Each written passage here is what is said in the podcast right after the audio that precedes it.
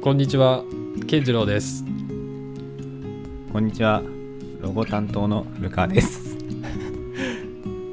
このラジオでは答えのないテーマについてデザインや考えることが好きな2人がその捉え方や考えていることを自由気ままにしゃべるをコンセプトにゆるくお送りしていく番組です。えー始まりました第14回のはい収録となりました。えー最初冒頭のあの挨拶がいきなりその BGM 担当というのをちょっとこうなくしたせいか あのちょっとぐらついたような気がしたんですけれども、えーよろしくお願いします。はいすいません。あの、それをなくすっていう話はちょっと事前の打ち合わせであったんですけど、その、もともと、広瀬さんで呼んでたのがいきなり健次郎になったので、ちょっと驚きました。あ、そっあれか。誰だっけみたいな。あ、そっかそっか。あれ？そっか、ひろ、あれ？健次郎って言ってなかったですね。広瀬ですって言ってた。ちょ、以前までは。あ、そっか。まあいいや、まあそんな 感じで、えっと、始めていきたいと思いますが、えー今回のテーマは、習慣化することとはどんなことかっていうことを、まあ、ここ最近自分なりに噛み砕いているというか、まあ、こういうことなんじゃないかなと思っていて、まあそれをテーマに挙げさせていただいたんですけれども、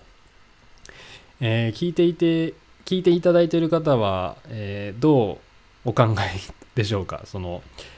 習慣化することってうんどういうものがしやすいのかなっていうのを、えーちょっと考えてほしいなと思うんですが、えー自分はですね結局自分の興味ある分野っていうものでないと習慣化ってすごく難しいなとここ最近思っています。うん。えーというもんというのもですね、えっと、僕以前6ヶ月近く毎日あのスケッチを描くっていうことを、えーそうやってたんですけどうんうん。まあもちろんその毎日スケッチすることがやっぱりものすごい苦行だったかっていうとまあそうではなかったんですけどうん。うーんなんだろ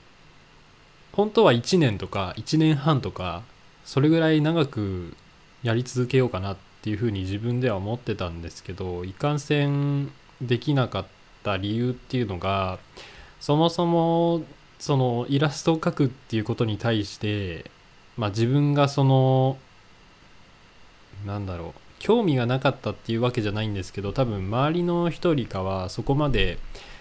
えー興味がないことだったのかなと思って、うんうん。まあ、だから、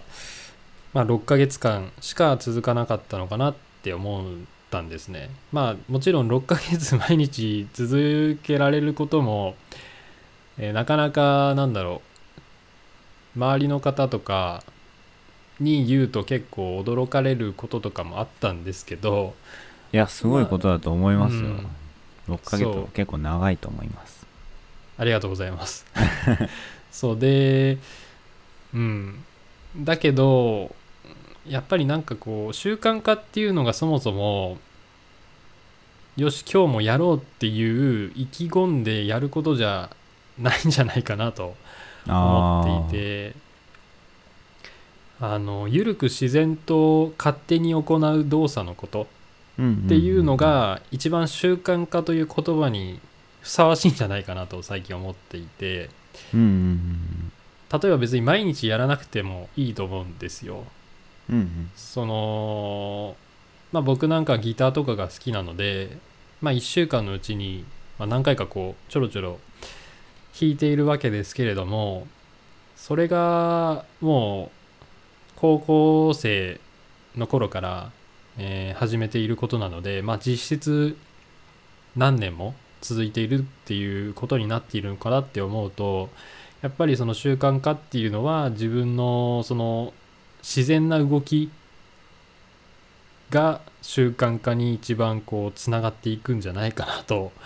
えー思っていますね。うん。なんかこの言葉について言葉というか僕の考えについて古川さんはなんか思うこととかありますか？なんか。いやうん結構同じように、はい。やっぱその自然とできるまあその、うん。まあ、歯磨きとかよくうん。例えで歯磨きは習慣って思ってなくても自然に毎日やるよねっていうはいはい。話もあるように、やっぱそのなんかやるぞって思ってやるものはまだまだ習慣化になっていなくて、でもその何か始める一番初めの、まあ、1週間だったり2週間だったり、まあ、1ヶ月だったりは結構そのやるぞっていう気持ちがないとなかなか続けられないですけどそこから一気にそのなんか宇宙船がこう成層圏を抜けるようなこう宇宙に飛び出していったら、もうあとはこう感性でそのまま進んでいくみたいな感じでやっぱいい表現ですね。なありがとうるほど。ございますそんな感じでやっぱある一定のライン、もうなんか生活の一部となっちゃうラインまで続けられればもうそこから習慣になると思うのでいかにそのうん。なんて言うんでしょう。こう成層圏を突破できるラインまで続けていくかっていうのが、まあもん課題ですし、まあ、そこが難しく難しいからこそ、まあ、多くの人がなかなか習慣化っうん。ていうのにできないのかなっていう思いがありますね。確かに。なんかこうそうだからそういう考えのもと最近頑張ろうっていう欲をプライベートではできる限りなくすってことをやってるんですよ。おおいいっすね。てかいいっすね。そうあの自分が思ったこととかやりたいなっていうことに対してなるべく素直にというか抵抗しないでそれをやるっていうのをやっててうんあの結局自分が後悔しないためにはその決断力がとても左右されるっていうのをあの僕が個人的にネットサーフィンをしていて見つけたことだったんですけどそれはすごく自分の心に突き刺さってなんかうん。例えばですけど、雨が降っている時にあのあ雨が降っているなと思ってじゃあコンビニでお金ないけど傘を買って雨に濡れないようにしようっていうしょうがない決断と決断というか行為と、うん。いやあの今自分がお金がないからあの濡れて今日は帰るんだっていうその自分の意思がちゃんとしっかりしている時の、え2つを比べた時にあのその決断をした方がその後々自分がその判断をした時にあの後悔しない生き方につながりやすいんじゃないかっていうのを聞いたんですね。っていうのも自分が決断したからそれでいいんだっていうふうに自分を納得しやすくできる。っていうのをまああの聞いてからあー確かにと思ってまあなんだろう全員が全員そういうふうな生き方ではないと思うんですけど今まで自分はその環境に左右されるがままに行動していたことって結構あったなってっていうふうに思っていたのでそうではなくて自分がこういうふうに決めたっていうことにこう責任を持つじゃないですけどこう覚悟っていうものを自分なりにこう持とうかなと思ってまあその周りがこうこうやってるからとかあのこういうことが流行っているから自分もそういうことにチャレンジするんだというわけではなくて自分が本当にそれをやりたいかどうかっていうのを、まあ、軸に動こうかなと 最近は思っていて、だから最近はそういった意味では少し生きやすくなっているのかなとか思ってますね。なるほど。なんかこう、何でも自分の行動を自分ごと化するみたいなうん、感じですよね。それはそうですね。結構仕事でもうん、なんかよく大切だなって思うことですあね。あ確かに。そうその仕事がこうん、うなんかまあうん。たとえ他人、他人のためうん、に結果としてなったとしても、まあ、自分の仕事だと思って、うん。まあ、自分のに影響があることだと思ってやるみたいな。まあでもだ こうプライベートでこう今今さっきひろしさんが、うん。まあ、頑張らないことが重要っておっしゃったので、まあ、あんま仕事と結びつけても ちょっと違うのかもしれないですけど、うん、